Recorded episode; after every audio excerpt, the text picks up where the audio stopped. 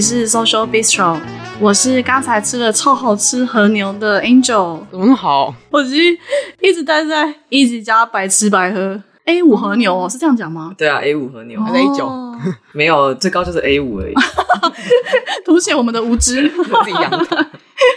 今天我们非常特别，就是同时有另外两位跟我们一起录这一集的内容。啊，我吗？好的，我就是乱录的 Easy，哈哈哈，哈。其实这集本来是夏绿蒂跟 Angel 要录，结果我就说我也要，我也要，我也要，然后我就进来了，呀比。不知道为什么很爱当跟屁虫。我一直以为 Easy 是主角，Easy 跟 Angel，所以我一直呈现在一个远方就是躲假状态的夏绿蒂。跟各位报告一下，我已经在。台湾呃，好好的休养一阵子的。你看起来没有很好好休养。嗯，没有诶、欸，超累的，因为我都要半夜爬起来，然后去跟美国人开会。对，白天晚上就是很蛮超的。我最近有在上一个我朋友带的 MBSR，叫 Mindfulness Based Stress Reduction，哦，中文好像叫什么正念减压的一个课。他在德国，然后我们现在都线上教，然后就觉得啊、哦，超有帮助的。真的，我有机会想听看看呢。我也是诶，我刚刚就是眼睛一亮。对啊，下次可以来聊看正念减压。好啊，把它排入之后要录的内容之。可以，我觉得可以，因为大家都会觉得正念减压，像我之前跟朋友聊，他们都觉得哦，这个是不是跟跟台湾的部分会比较跟宗教或者什么什么老师有关联，所以很多人对这个会有些误解。我记得之前那个在讲 self compassion 的时候，不是就有聊到正念嘛，然后就讲到在那个美国，就是正念的脉络比较是没有宗教的，它就是只有把 meditation 的部分拿出来而已，就可能比较不会像其他地方啊，顺便要叫你买个佛珠啊，或者是什么。补水啊什么的，入会老鼠会。对，那我们其实今天主题也跟正念减压算是多少有点关系嘛。今天主题其实有点特别，有点想要尝试介绍好看又好读的书，呃，但不是用读书会的形式，不会像铂金包那样每一集帮大家画重点。真的真的。但其实其实铂金包那些读书会，我觉得没有看也是可以直接听的啊。你觉得非常 OK？我是觉得 OK，因为我有一些朋友说他们没有听，因为他们他们怕被暴雷，但是事实上我觉得没什么。爆雷与否，因为它不是像 like、嗯、呃什么 Game of Thrones 之类的小说，就是没有什么真的暴雷的、哦。不是小说，它不是剧情为主的，它不是。对，对，那我们今天这个书啊，书名叫做《也许你该找人聊聊》。呃，副标是一个咨商心理师与他的心理师以及我们的生活。我觉得这是超级奇怪的中文译名，哎，超级好不习惯。对啊，超长的。我第一次看的时候觉得，嗯，看不太懂。对啊，不过它是直翻。哦，对，英文就是 Maybe you should talk to someone, a therapist, her therapist, and our lives revealed。那呃，在开始聊这本书之前呢，我其实也还蛮想知道夏绿蒂和 Easy 各自的读后心得，可以先稍微不暴雷分享一下吗？其实对我来说，就还蛮轻松好读的，就像一个故事一样，然后就瞬间就刷完。然后而且因为我自己也是从事心理的工作，所以还蛮感谢他是用一个蛮诚实跟袒露的方式去接去说明自己的脆弱，然后也不会去过度病理化这个心理治疗这个过程这件事情，而是去接受不管是谁，每个人都会因为经历不同的事件或打击，然后需要帮助这种共同性。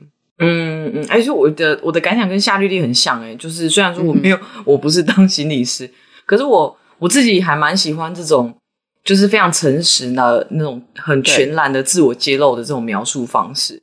然后我会觉得我在看这本书的时候，好像在认识一个人。然后这个人他很呃很诚实的跟我诉说他经历了什么，他怎么想。然后我会觉得，就是说，当然它是一本书，所以我知道说书中呈现出来的这个人，并不是可能并不是说我真的认识这个人。对我来说，这本书的重点反而会是说，这个作者在经历创伤之后，他怎么诚实的跟自己对话，然后他怎么就是因为我觉得现代人有一个。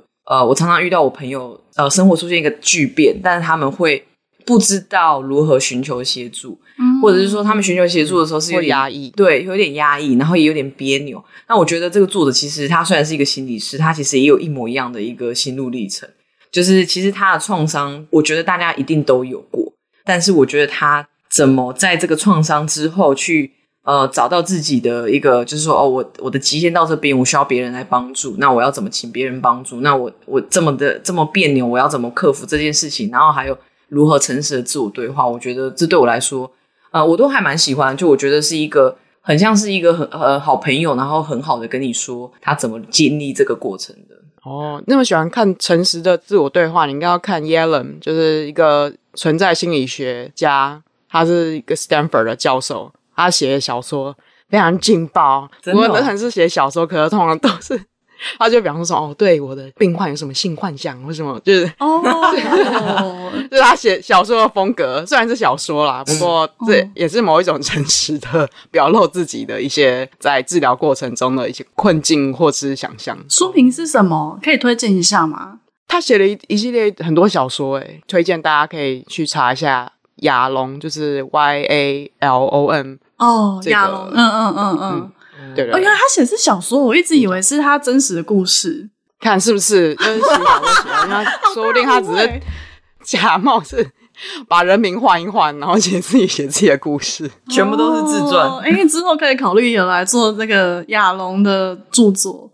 那我自己觉得，就是呃，除了刚才一直跟夏绿蒂讲的那样，呃，作者用一种非常诚实、自我袒露的方式、自我揭露的方式来面对创伤以外啊，嗯、呃，我觉得就是读起来。就是虽然是在谈一些严肃的议题，有点沉重，可是其实作者是用一种蛮轻松的方式哦，在交代这些发生在自己身上的事。嗯，那我觉得在阅读过程中很像是我也在跟我自己对话。嗯，哦，而且对我来讲，因为我之前也有一些咨商的经验，哦，所以也很像在重新回顾自己的咨商经验，觉得非常非常的受用。嗯，那我这边也很想要特别点出说。我觉得作者本人不愧是写作高手哦、呃，整本书的呈现就很像在写，在很像在看美剧那样，嗯，呃，每个 chapter 短短的，可是又非常有画面，嗯，一开始的时候看，诶，角色人物之间好像没有什么关联，可是看到最后又发现，哦、呃，原来每个来跟他咨商的人，还有他自己去咨商的过程，其实就是作者最后正在面对。或是在正在处理的议题，嗯，对啊。那说到这边，我们好像应该先来介绍一下，呃，作者到底是谁，还有这本书的基本架构。嗯嗯，作者他本身的名字是呃，Lori Gottlieb，罗瑞格利布。中翻的话，他是一个受过训练，然后也领有正式的心理执照的一个智商师。Angel 有提到说他很会写作，因为他自己本身也是大西洋杂志的一个特约编辑，也为纽约时报也在写稿，嗯，然后常常会去去一些电视节目做来宾，然后。有发表过一些其他写作作品，这样子。那这一集我们要介绍这本书，比较像他自传兼自助手册吗？也是他目前最畅销的一个作品。嗯，所以听说目前这个 ABC 有已经有目前在把它翻拍成电视剧当中。哦，的确超适合拍成电视剧，蛮适合的。对。哦，那除了前面前面讲那个书写方式很有画面以外啊。呃，我觉得故事，我就稍微讲一下下故事的开头，应该不算暴雷吧。反正故事一开始就是他突然被无预警的分手嘛，那他的生活就陷入分崩离析。我相信这对蛮多人来讲，尤其不是一个很陌生的经验哦。嗯。但是身为一个咨商师，他又必须在他呃他的个案面前假装非常镇定，嗯，然后就是好像他的生活完全没有发生什么很戏剧性的变化。可是你知道这些情绪啊，然后这些打击，其实你压抑到最后，只会越来越呃越难压住。所以最后最后，他真的不得不向另外一个智商师求助。那这个智商师其实有点古怪，虽然经验丰富，但是没有那么典型。他的名字呢、嗯、叫做温德尔。那我觉得他除了自我揭露的程度非常真诚动人外啊，他在说自己的故事，呃，跟在叙说其他四个主要角色。也就是来找他咨商的个案，他在这两者之间拿捏非常好。那我其实蛮好奇，就是不知道 Easy 跟夏绿蒂最有感的是哪一个个案啊？哦，那我这边先补充一下，这本书里面 Lori 他主要的四个病人。那第一个呢，就是讨人厌的直男编剧，同时也身兼两位青少女的爸爸。不过其实我后来觉得他蛮可爱的。嗯、呃，我也是。嗯、是哦，这位直男讲话就是直的很有趣。对。然后第二个是刚拿到终身职，度完蜜月，却发现自己罹癌，寿命剩下不到一年的一个女教授。第三个呢，她是有过四段失败婚姻的一个六十九岁女艺术家，她预计想要在自己七十岁的时候生日的时候自杀。然后第四个呢，是酗酒又呃很难跟他人建立一个长期关系的一个女女上班族。诶，那我自己呢最有感的部分，嗯、是第四个。酗酒、哦、真的、哦、没有原因是为什么？不是因为我不是，那是因为他名字也叫 Charlotte，所以我就 看他的名字就立刻被 trigger 到说，糟糕是在讲我吗？然后赶快反省一下说，糟糕我自己是有什么酗酒问题跟或冲动问题？你是忍不住对号入座，超容易对号入座。哎、欸，我觉得这个问题很有趣。我其实最有感的是 Julie，就是她是刚刚讲第二个那个她就是刚拿到大学终身职，然后是一个大学教授，刚跟她的老公就是度完蜜月之后，就发现自己罹患癌症。我会想到这个，是因为我就是我我最近有一个很特殊的习惯，就是我在因为我我们最近不是 work from home 嘛。在我 from home 的时候啊，我会边听傅佩龙的哲学课。哦，他他哲学系教授。对，嗯、然后我就边听他哲学课边解读易经，对那种的。然后我就边听他哲学课边上班。哇塞，如何办到？我自己也觉得很不可思议，但是我觉得好好听啊。好，这不是重点。他有提出一个东西，其实，在看这个的时候，我有想到的。卡缪有提出一个形上学的一个终极问题，就是真正严肃的哲学问题其实只有一个，嗯、那就是自杀。然后你要判断生命值不值得活，就等于回答了哲学最基本的问题。然后，所以我会觉得 Julie 这个故事对我来说比较触动我，原因是因为他碰触到死亡这个议题。我对于他一个人在生命才真正要开始，因为他可能就是念完博士班拿到教职，然后他结婚了，刚结婚，好像一切生命正要开始的时候，却。发现自己的生命又要结束的这个情况下，他要怎么面对？以及作者身为咨商师，他要怎么去面对这个议题？嗯、那其实他在书里面有讲说，有一些这种癌末的病患，他会有一些特殊的专门在为癌末病患做一些比较安宁式的这种咨商。哦、对，但是这个病患他还是选择，但不是应该不要说病患，他的个案是选择要去找他。那他要怎么去？处理跟帮忙他的个案，这个对我来说，我觉得还印象还蛮深刻的。对，他好像是不想要就被视为一个癌末病患嘛。对对对对对。他觉得他还有其实还有其他的角色，其他的身份。对，我自己最有感的角色其实是呃最后那个迈入老年的女艺术家。然后我觉得可能因为我自己年华老去。这样面对 aging 这个议题，嗯、所以我觉得在看他故事的时候，其实我有深深感受到他对过去一些经验的懊悔。嗯，哦、嗯，尤其是在他觉得啊，我的生命已经即将要结束啦，他对他所有的人生失去了热情跟动力。嗯，那他对于之前自他自身跟家人关系非常的纠葛，而且充满各种的遗憾跟失落。对他来讲，他会觉得他没有办法。嗯嗯，原谅他自己，而且也觉得说，他跟他原本最亲的家人，其实再也没有可能重新建立关系。那我觉得这就是一个很当头棒喝的提醒吧。就是我可以感觉到他一直活在过去，嗯，然后他一直紧紧抓住那些过去感受很孤单，然后互相伤害那些经验，嗯，所以他其实看不到当下他的生活已经慢慢在改变。他跟他的邻居其实建立类似像家人的关系。而且他也开始在感情生活方面有一些进展，嗯，然后他的艺术作品呢，其实也受到他身边人的肯定跟认同。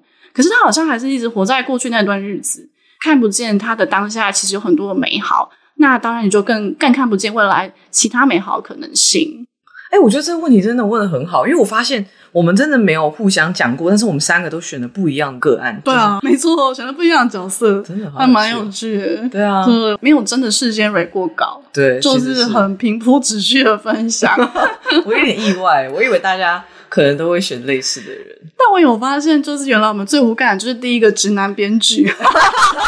我觉得跟性别很会，我觉得直男编剧很好笑，啊。对，他的是好笑的部分，直男编剧是比较好笑的部分。对，就是有一个有趣的翻转，可是好像可能跟性别也有点关系。哎，我不知道。哎，anyway，那嗯，我觉得除了刚刚讲的关于我们对于各自各个角色的感受啊，那作者怎么样推进故事的功力以外，我觉得 Lori 很厉害一点是，他用说故事的方式告诉我们什么叫做智商，也顺便介绍了智商是这个职业。哎，不过我觉得在在讲我自己觉得智商是什么之前，我也蛮想问问 Easy 跟夏绿蒂各自觉得智商是什么？那你觉得去智商跟找朋友讲话有什么不一样？当你在跟别人说，哎，建议你去找咨商师聊聊，而不是建议你去找别人聊聊的时候，到底有什么差别？嗯。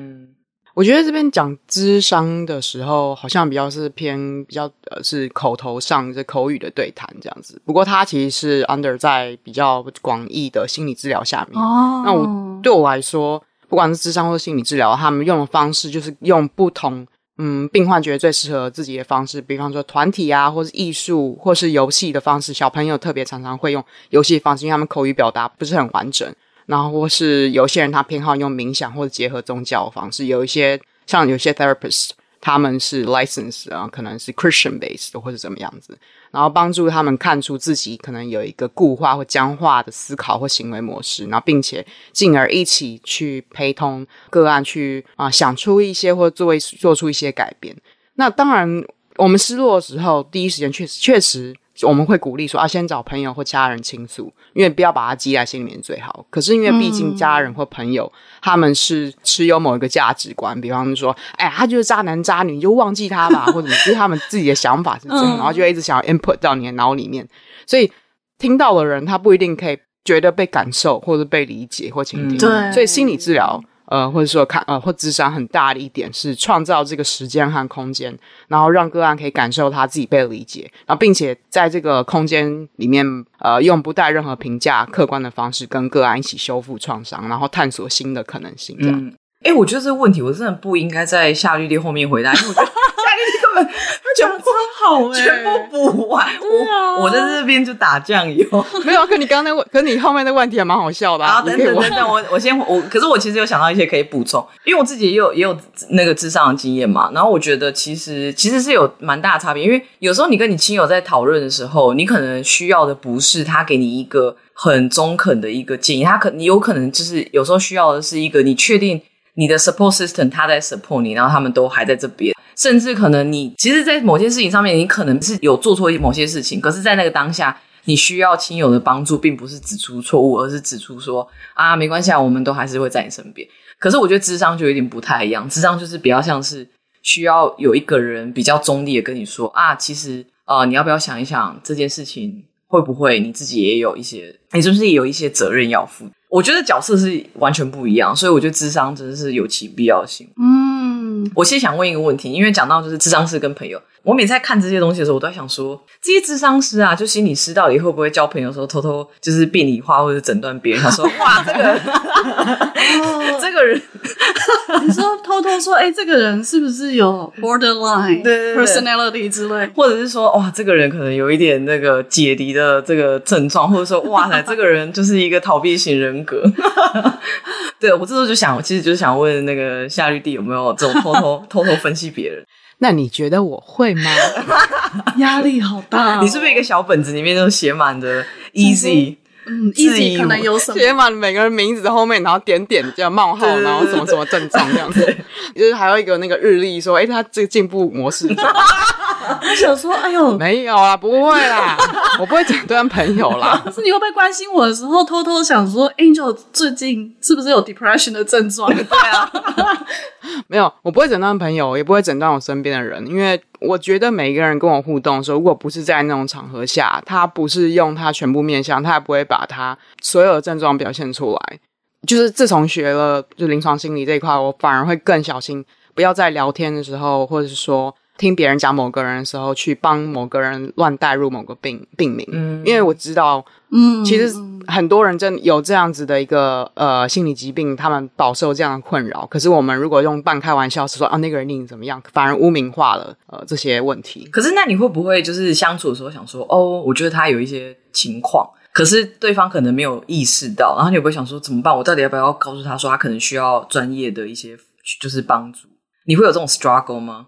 不会 struggle，我应该就会直接建议他需不需要接受心理，就是比方说找个 psychiatrist，或者说找一个 counselor 或者什么。因为比方他已经明显提到他有一些症状或什么已经持续一段时间，那我当然会建议他，对吧？因为我就把它常态视为一种正常的正常化，对一个症状，然后你就去可能去问一下或者怎么样，可是不见得说、oh. 啊你是什么病或者什么。那真正的你要去 diagnose 的话，你还是要给医生去去做，毕竟他还可能还是会对他的医生比较，他他对他的医生会讲比较全面性的症状或者什么，他可能因为跟我自己彼此之间的关系，他不好意思讲太多或全面或者什么，那我也不好去说啊，你就是什么毛病或者什么。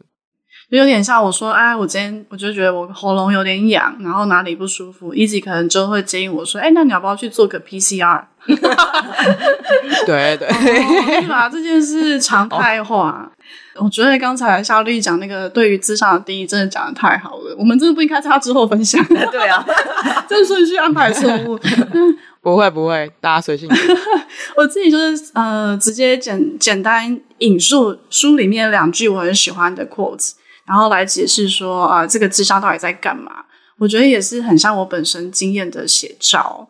第一个 quote 是说，很多人刚开始做心理智商时，好奇的不是自己，而是别人。嗯，可是我们会在每次呃误谈后播下好奇的种子，因为心理智商帮助呃帮不了对自己不好奇的人。嗯，那第二个 quote 是在讲说，每个表面上的问题背后都还有一个更大的问题。哎，我觉得这两这两段真的完完全全就是我当初去咨商的经验。嗯，对啊，我觉得通常一开始去找咨商的时候，都会很好奇说，哎，为什么对方要这样对我？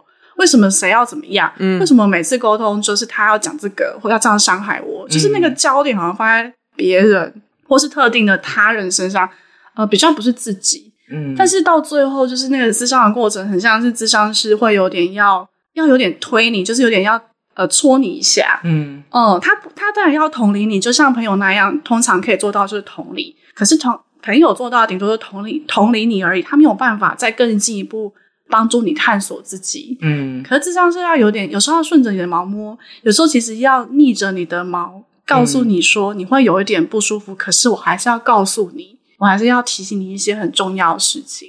所以我觉得就是，嗯，呃，回到刚才那个第二个 quote，每个表面上的问题背后都还有一个更大的问题。比如说你当初觉得为什么每次我妈都要讲这个这个的怎样怎样怎样，然后觉得很不开心，嗯，然后觉得都是她的问题。去咨商的时候可能是想说，哎，我要怎么样改变我妈？但是之后你会发现，你可以改变只有你自己。嗯，但也因为你可能开始开始，对，可能开始慢慢慢慢改变，所以妈妈跟你的沟通方式或互动方式也会跟着改变。嗯，哦，那我觉得就是回到说，其实背后有一个更大的问题是，是你自己没有意识到的。我觉得啊，我要抢在夏绿蒂之前，赶快加我的 comment，以防他 压力好大。对啊，压力好大哦。没有吧？我等一下要讲个很有乐色话，搞不好你的乐色话也很睿智啊。我觉得 Angel 刚刚讲那个啊，超级也是非常切中我的感觉。我身边有一些人其实有在做智商，可是有的时候你会感觉到，智商是能够帮忙的人，其实就是那些他已经准备好的人。然后我自己会觉得。准备好的人都是那些对自己有好奇心的人，就是他会想知道说，就像刚刚 Angel 讲举例子好，抱怨说啊，为什么妈妈常常会这样子？我能不能改变她？那其实你可能换一个角度想，会想说啊，为什么我会对这样子的行为有这么大的反应？那为什么我哥就不会有？诸如此类的，就是有时候你其实是反映到，就是你的情绪，你对某件事情的反应是，其实是反射到你自己可能某一些问题这样。我觉得这本书里面有一个，我只是题外话。我觉得这本书里面有讲到一个东西，我觉得很有趣。他就说，嗯，心理治疗呢，某层面来说，很像一个色情刊物，因为心理治疗跟色情刊物都有赤裸的面相，都有刺激的潜质，也都有几百万用户在使用。书里的 quote 嘛？对，哦，我觉得非常贴切，你不觉得吗？对啊，就我这形容真的蛮贴切的，因为其实也连接到对于这种心理问题的这种污名化吧。嗯、因为大家社会大众都会觉得，哦，你心里出了个状况，就代表你比较不坚强，或是没有办法自我控制，或道德感比较差。可是这其实就是一个错误的连接。嗯、然后同时，我也非常的认同他讲的那，就一开始 Angel 分享那句说好奇。呃，做心理智商的时候，好奇的不是自己，而是别人。常常一开始都是这样，因为我觉得我的 client 最常问我的，就是说我老公的老婆到底在想什么？然后每次一个 loop，就是 每一回 session。你刚刚是东北腔吗？你是透露你个案的背景？对啊，总可没有没有没有，就是他，其实反正他们很想知道对方到底动机是什么。所以我觉得智商师或心理师他们最重要的是拉回自己说。不是告诉你他在想什么，而是说他这句话他在想什么的时候，你觉得他在想什么？嗯，然后以及那他在想什么的时候给你的感受是什么？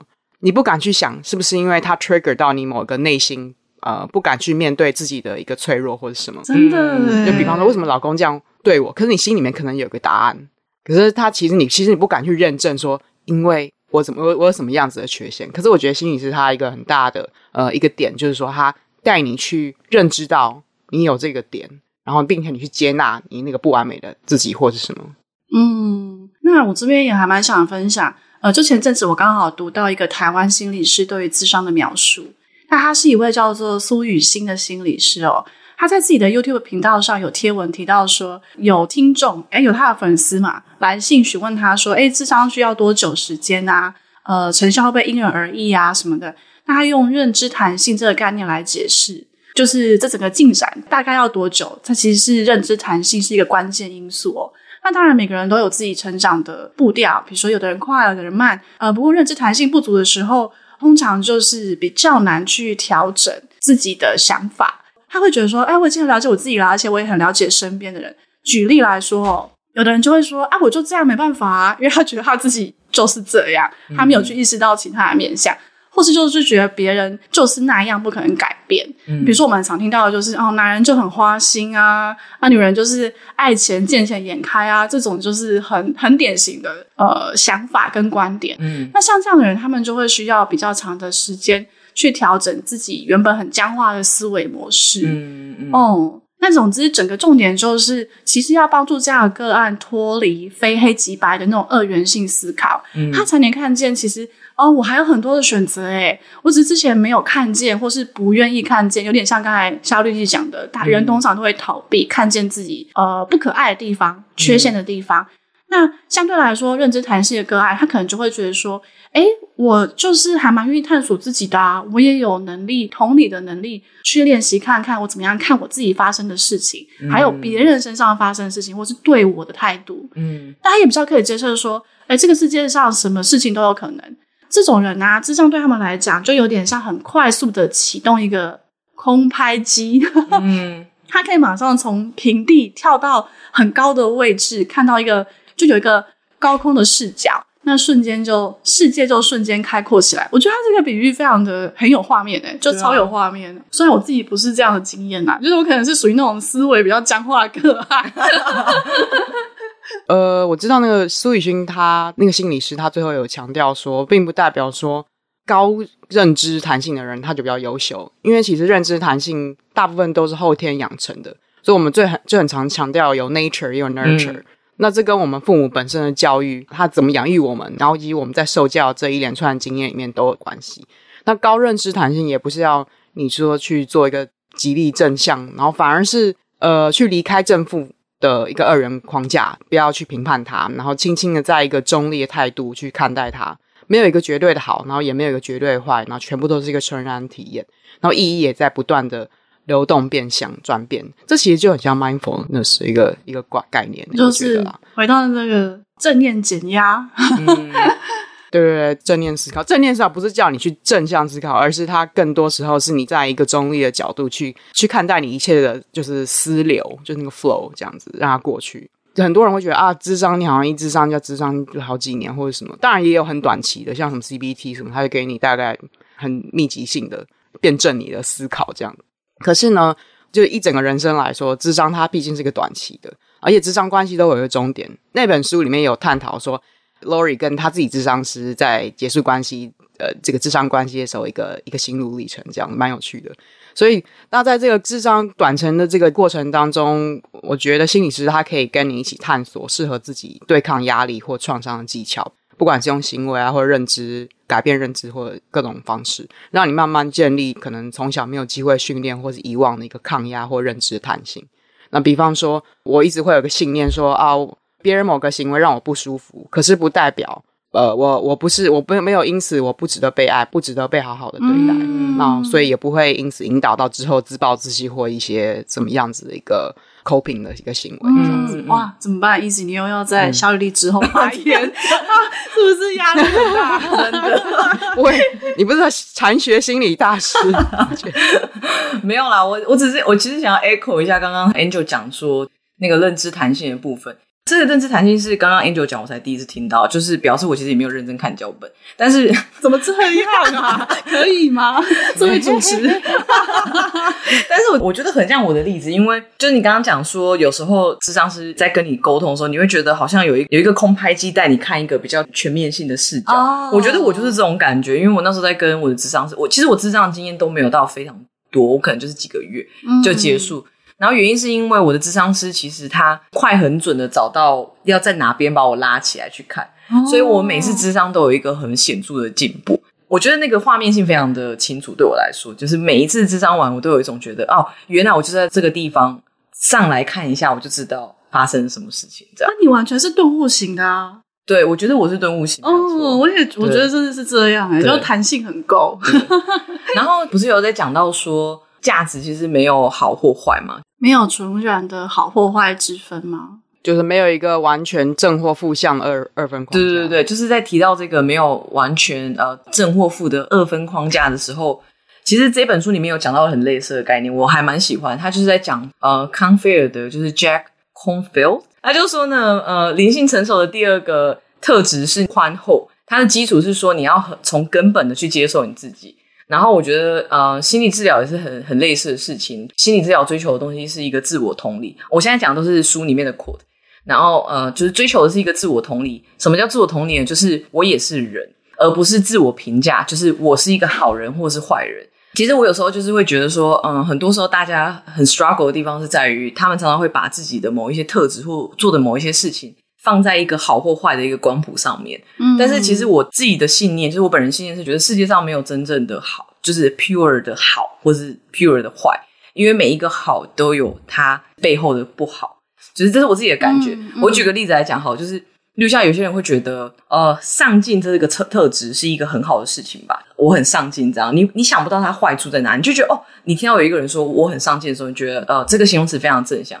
可是上进的人其实也有可能有他的不好的地方，不好的地方在哪里？你这个人比较难以亲近，因为你可能是一个比较。就是目标取向的人，嗯，然后你可能相较于就是交朋友等等的，可能大家就会觉得你是一个相较之下比较难亲近的。就是你懂吗？每一个特质对我来说都会有它呃为你带来的好跟为你带来的不好，所以我会觉得我可以理解他想表达什么，就是。很多事情都没有所谓的好或坏，不要把这个东西放在这个二二分框架下，这样。嗯嗯嗯，我相信大家如果之后真的去看这本书，也会呃也会有类似的启发哦，也许会获得更多，就更多跟我们刚才分享不一样的部分心得。嗯嗯，对啊，那呃，我还想要回到刚才那个认知弹性的概念来讲，我个人觉得这个概念跟算命很像。我不是在，我不是在这个讲屁话，我只是觉得说，因为有些朋友他本身可能还没有准备好要去做咨商，嗯，或是他对于探索的方式接受度是呃没那么高的，就智商没有那么适合他。那他可能就是比较喜欢，比如说去算命啊，不管是塔罗啊、星盘啊，或者是呃灵媒啊，whatever，我觉得这个真的就很像。嗯、所以通常这样的朋友，我就会推荐他去算命。如果他无法接受智商的话，嗯，然后他他可能会觉得说，哎、欸，我要 disclose 对啊，我自己很多，嗯、然后我为什么要跟一个我不认识的人嗯去讲这么多那么私密的事情？嗯，可是如果你叫他去算命，他可能就会觉得 OK，没有问题。嗯哦，他会非常相信算命老师。那反正算命其实最后也是要告诉你一个新的 narrative。他会提供你一个诠释，可能是有别于你原本对自己的呃认识，或是所谓的那个，就有点要打开你的认知弹性啦。嗯哦。反正到最后都是要建立新的新的 narrative，让自己可以好好继续过下去。那为什么不去算命？如果你很排斥智商的话，哎、欸，我没有想过这件事。我就是这个我挺喜欢这个方式。啊，你从来没有想过这件事吗？我没有想过这件事情的，哦、因为我的确有一些朋友就跟你讲的一样，就是他们会觉得智商太赤裸，他们不习惯跟陌生人分享这些事情。我下次就跟他们讲，哦、那你就去算命看看。对对对对，我们可以推荐，没有啦，乱讲一通，就最后变业。真的，那这边呢，我也觉得书里面对于智商师本身的描述非常动人，因为智商师自己也是人嘛。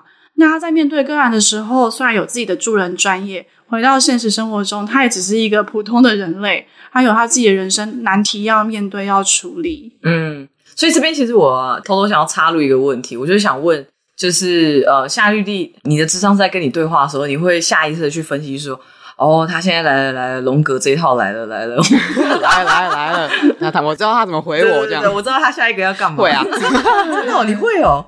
对啊，龙格知道，呃，会啊。可是，可是我觉得这也正常吧。嗯、因为像像有一些嗯、心理师，他们也会自己说，哦，我自己是心理分析派的，或者说我是心理动力派的。所以，可是。有时候你找咨商是，你就是需要那个人，那他就像一个 coach，那个一个一个角色在那个地方，他用那个技巧，然后帮你慢慢的去辩证，或是挖掘出自己没办法用自己思考想出来的一些偏误的想法或认知。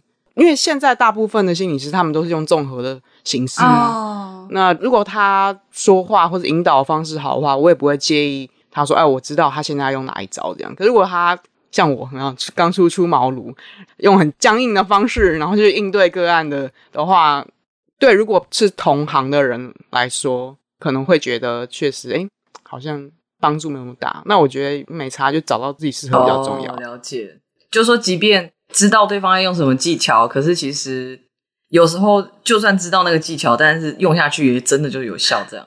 对啊，因为如果他很有经验的话，他就可以用很很流畅的方式跟你做对答、做辩答。我觉得那样也蛮好的、啊。嗯、哦，那我这边对夏丽有一个问题耶，举手发问。那就不知道你从事这个心理治疗相关行行业啊，嗯嗯嗯、看了这本书的感受为何？对啊，也蛮好奇你当初选择这个职业的初衷。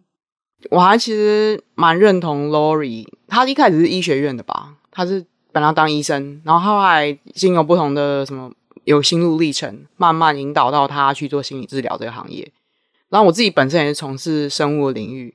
从最一开始比较偏在脑科、神经科学实验室里面，到呃，以及我自己本身的一些经验，像我有在一个精神障碍长照社服机构里面之前当义工，嗯、然后也有在一些家庭福利机构里面也有在当义工，这种大学的时候，所以就就一个想法，说想要结合自己学的东西，可以把它应用到临床跟社会上，看可以怎么去陪伴这些人，然后看可以为这些人做些什么。那这些经验里面看到的很大部分，确实就是社会对心理问题的污名化现象，嗯、所以也比较偏我现在我在做的一些事情，然后以及我之后想要去研究的一个部分。而且这个社会它会过度极力的强调正向情绪，像之前我记得有个卡通皮克斯，他不就在讲说，其实忧郁不是一件不好的事情，嗯、它其实很重要。Inside Out 吗？对对对，我讲对 Inside Out 啊，对对对对，我觉得那个卡通还蛮不错的，嗯、因为我们这个社会。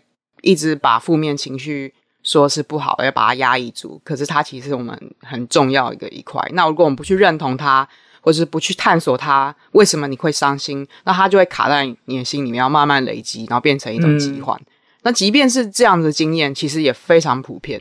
不是说啊，我今天得忧郁症或什么，那我就是。我一定是个异类或者什么，它其实就跟身体病痛一样，人会因为身体或是因为身心灵受伤或受创，然后没有办法好好照顾自己的时候需要帮助。那其实这是一件很很普遍、很普通的事情，不管是不是本身是心理从事心理界或心理师，那其实同样我们都会为我们自己的人生卡关。哎、嗯欸，我其实听完你这个故事啊，我最大的感想是什么？你知道吗？就是你好有爱心哦。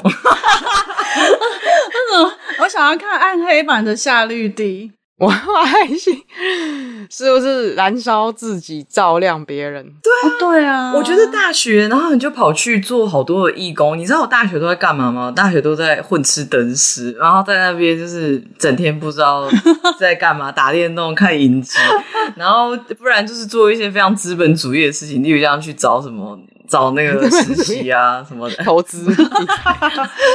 不过还不错，很很没有，我就觉得你这个好友好伟大哦！天哪，那我就是超级出世诶，我都在那个漫步在云端，不知道在干嘛。文学院的那个生活，对啊，漫步在云端，森林间的小精灵，嗯，就是很沉浸在文学艺术里面诶，我不太会讲，就是有点脱离现实生活，然后整天在什么？为赋新词强说愁哦，我觉得那也是一个自我探索的过程吧。因为在我可能从事学术，然后我念了那么多书，从小到大，我就变成一个很僵化的教育体系下面，我就在思考说，为什么我要做这件事情？我为什么要变成我应该变的人？嗯嗯、所以我就去从事各种各式各样。我当然不止当义工，我还做一些乱七八糟其他的事情。我就是从不同的活动当中就想到说，哎，其实我很喜欢跟这些人工作，然后我会想到说，为什么这些人他们在社会的角落？为什么他们被家人或是被他们身边的人去排斥，嗯、然后被丢到那个长照那个地方？可是我觉得从他们那些反应里面，我感受到，诶，其实他们很多讲话，他们讲话超有趣的，然后就觉得他们好可爱，嗯，我就觉得诶，也很自然而然之后想要做这一行，这样做什么事情带给每个人意义性都不同。那我觉得做这件事情本身让我开心，那我就去做。其实利他本身也是利己，就是之前有一个说法就是这样吧，带给我本身的一个。快乐，或是嗯嗯嗯嗯，天哪，小绿蒂在发光哈！好啊，那我们这一集最后最后啊，其实我非常好奇，其他两位最喜欢书中的哪些部分？刚才前面分享的是那个呃最有感觉的智商个案嘛，然后我自己讲的我最有感觉的 quote，呃，比如说我觉得书中全除了前面提到以外，我觉得还有一个让我非常非常的有感触，有一句话他们就是在书里面写说。痛跟苦不一样。那人都有痛的时候，可是你不一定得这么苦。既然我抓着我死抓着受苦的感觉不放，我一定有从中获得什么。那这句话其实让我印象非常非常深刻。以前啊，我记得刚开始咨商的时候，某一次哦，我的咨商师也说了呃几乎一模一样的话。他就在提醒我说：“哎，我感觉你在描述这段经历的时候非常非常痛。嗯，那我也感觉你好像一直抓着那样的感觉不放手。嗯，为什么你要这么的紧抓这些不舒服的感觉不放开？但其实那个提问不见得就是有一个答案，它通常就是一个某个觉醒的开始。嗯，然后或是只是开始慢慢意识到说：哦，原来我有这个负面行为的模式哦。嗯，这种负面思考模式。”一直在不断的循环，很让我很难受。可是我还是不断的去回想它，去回顾这个经验，然后每回顾一次，就可以重新经历过那样的痛苦一次。或许我觉得这样子抓那个感觉，我就可以停留在过去。嗯，或许，嗯，哦，那停留在过去对我来讲有什么样的意义？不一定，我不知道。嗯，或者是我用这样的方式在自我惩罚。嗯，哦，对，对，对，我感受到很苦。嗯，嗯，我有有一件事情无法原谅我自己，所以我就是有点在。变相的自我惩罚我自己，嗯，就是，但是那个原因我还是不知道，我没有意识到这些。嗯嗯嗯嗯。然后我要抢着在夏绿蒂分享之前分享我的金句，我以为吃了闷亏，赶快现在讨回来。呃，这本书我非常非常喜欢，就是他讲到内夏玛这个概念，就是呃内夏玛来，我我猜是这么 pronounce，然后它是一个希伯来文，然后表达是精神或者是灵魂的意思。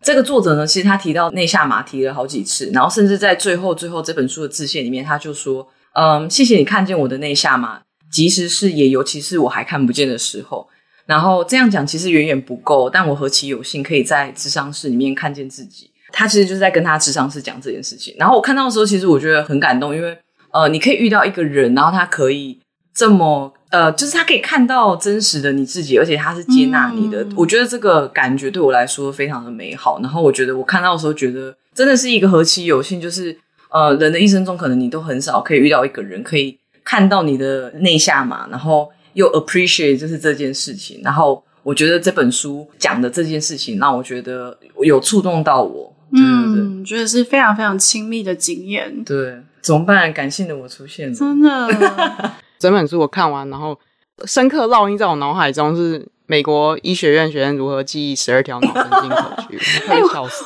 就是 我完全没有印象，哎，用一种非常粗俗的方式。有这个有这一段吗？很巧，我看到那一段就结果大笑，哎，就觉得糟糕，不小心记起来了。推荐大家赶快去找一找美国人怎么去记十二条脑神经这件事情，什么哦哦哦，摸摸长长，好，那个就是。